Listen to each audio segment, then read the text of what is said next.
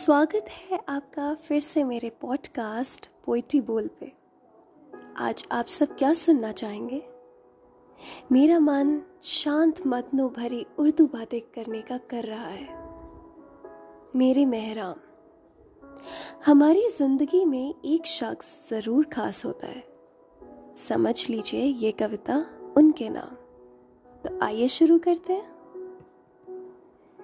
इकरार भी बेशुमार है, खुल्द से भरा साहिल भी बेशुमार है।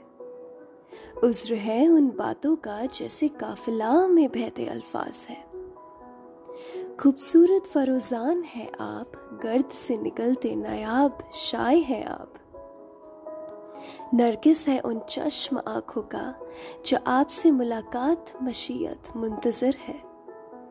ये फासले भी इब्तदा है। खूबसूरत ना खुदा की तरह। मेरे मेहराम। Thank you